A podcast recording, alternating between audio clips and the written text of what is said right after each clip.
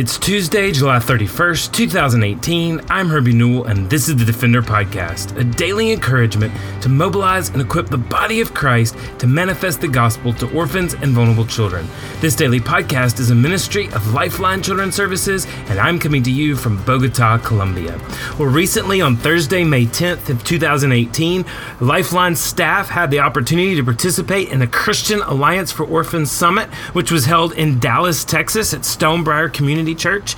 And one of the opportunities we had was to invite Pastor Raphael from Uganda to be able to preach one night on Thursday night uh, to the attendees, over 2,000 people at the Christian Alliance for Orphans Summit. And so we thought you would have the great opportunity and privilege to be able to hear Pastor Raphael deliver a moving sermon the night of Thursday, May 10th to the participants of the Christian Alliance for Orphans. He's the pastor of King Jesus Church. They know how to name churches in Uganda. King Jesus Church. Come on, in Busega, Uganda. Uh, it's it's a prominent Muslim community, friends and family here at CAFO. Please help me welcome Raphael Kajubi. Come on up, buddy. Thank you so much. God bless you. God bless you. Thank you so much. Uh, my name is Raphael Kajubi, and I'm coming from Busega in Uganda. This is my first time to attend uh, but I've uh, deeply been encouraged to see uh, what God is doing uh, across the world. I've been very encouraged to attend small groups in different rooms, and uh, the only thing is, I was seated there yesterday, and they kept announcing, "How many are coming from Texas?" Everyone was going, "Yeah." How many are coming from these different states? And everyone was going, "Yeah." And I waited for him to talk about how many are coming from Uganda. He didn't do that, so. For the next few minutes, I wanted to share with us what I have seen God is doing in Uganda, which is pretty much the same story, what God is doing in the rest of your different places where you're coming from. For us in Uganda, where it all started from, 19, should have been 1998, I was uh, just joining the university, and my big brother, who is also a pastor in Kampala, told me that he deeply believed that he, we, he needed to plant a church in this suburb in Kampala and wanted me to, to join him. I'd just given my life to the Lord. So I dearly joined him with all my heart. And uh, we planted this church, Streams of Life Church, in this suburb in Kampala. After doing that, my brother was admitted to come and study here in Dallas, in Dallas Theological Seminary. I remained in the church, pastoring that church. Two, three years later, he comes back from Dallas here and comes with a group of Americans. And, but they were a little bit different. Their goal was, and the campaign my brother came with, is that I think this is a great avenue for us to save Africa. And the avenue was to go city after city doing big events, big crusades. Some of the crusades would be having about 100,000 people on one single night. Did that for about eight years. But have you ever done something and after eight years you're wondering, what exactly are we doing? That's exactly what happened to me because uh, in the in, in the event, not that events are bad, but in the midst of doing those things, these three questions kept coming to my heart. Number one, where is the community? Number two, I kept asking, after this stage and lights and uh, big cameras are taken back to America, what is remaining in these communities? The third thing always that came to my heart is that, okay, the Americans have gone back. How can this thing be multiplied? Which of our people that are remaining in these cities, who of them can carry on the same thing? How can this be multi, mul, mul, multiplied in our cities? In the, uh, when I didn't have answers to that, I began to search out for a, a depth of conviction in my heart to want to see, number one, communities that are built, and if we say we are proclaiming Jesus, not only do we proclaim Him to the communities, but I wanted to see Him lived out day to day.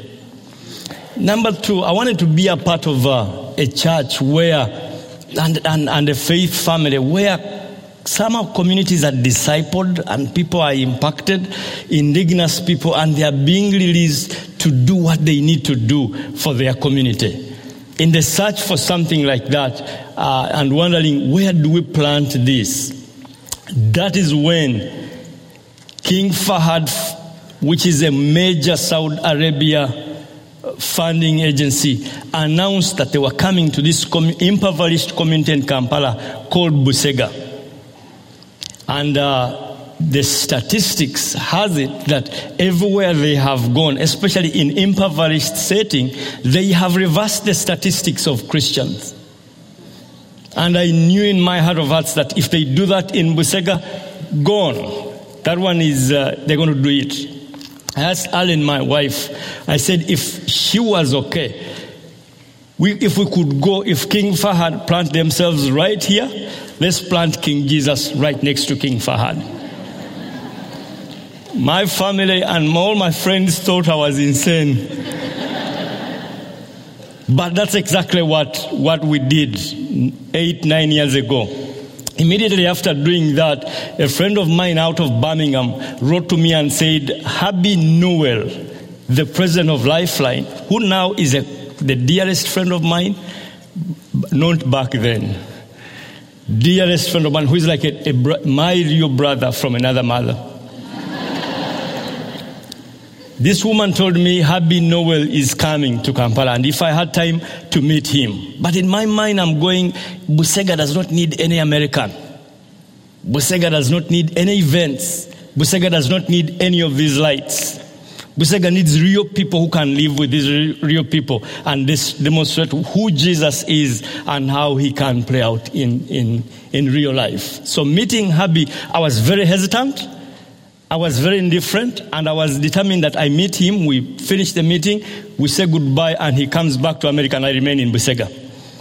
So meet him with that attitude. But the question he asked me is what I want to ask members of CAFO, all of us that want to make a difference in our world for Jesus.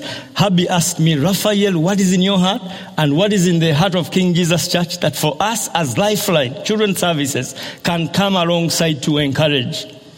At that time, King Jesus had known four deaf children in our community that were treated less than your dogs here in America. One of them was a boy called Mutebi, who is a son of a notorious witch doctor in our community. That boy, even I told Habi, can we go to this home? So we went to Mutebi's home, and this guy could not even be allowed to come in a place where we sat. He crawled like a dog Another and the other three others, I don't have enough time I can see here. My time is almost gone. The other three was the same stories. But one of them was a girl called Angela. Just because she was at the age with my first daughter right now is about the same age Angela was at that time. But Angela, because she was born deaf and dumb, they didn't know what, the family didn't know what to do with her, and they would leave her in the house, and bad boys would sneak into the house. I don't know if they are, they are children here. I don't want to give all the details. Bad boys would sneak into the house and use her. She ended up becoming pregnant. When she produced Precious, Precious came out of the body, and she also didn't have eyes, and she was blind. I mean, it was the saddest story. I've been in ministry almost all my lifetime, but that was a very sad day. I told Habi if Lifeline could accept those kids, that would be the greatest thing that could ever happen to King Jesus Church. And Habi said, Guide us. What can we do? Long story short, those kids came in. And this is what I've come to believe that I want to share with CAFO today. I've come to believe that every church, every ministry, God will give you something that, that, that becomes like the thrift of, of the message you ought to preach. For us at King Jesus Church, next, King Fahad, the God of King Fahad, Allah, does not believe in useless, marginalized, run down, beaten people. Our Jesus, on the contrary, he picks up beaten, run down, useless things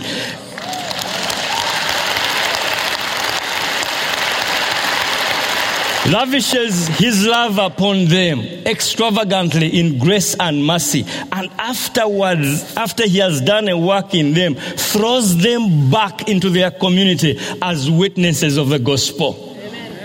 That's what you see when you come to the King Jesus, King Jesus Church. That's what you see in Busega. To the testimony of God and the glory of God. As we speak today, we have an organization, a political organization like this uh, president's wife who has been here. We have an organization called Kampala City Council Authority. They just voted the work going on at the Busega Community School for the deaf and blind, the number nine most significant work in that entire Rubaga division.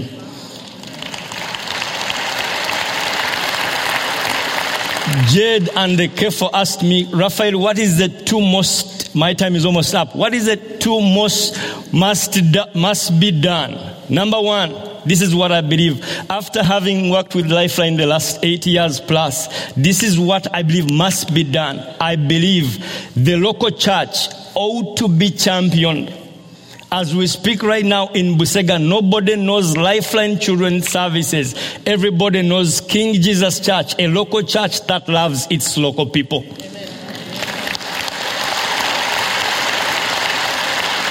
I don't know whether you know the next president of uh, Rwanda has just closed about 6,000 churches, claiming that the churches are not relevant.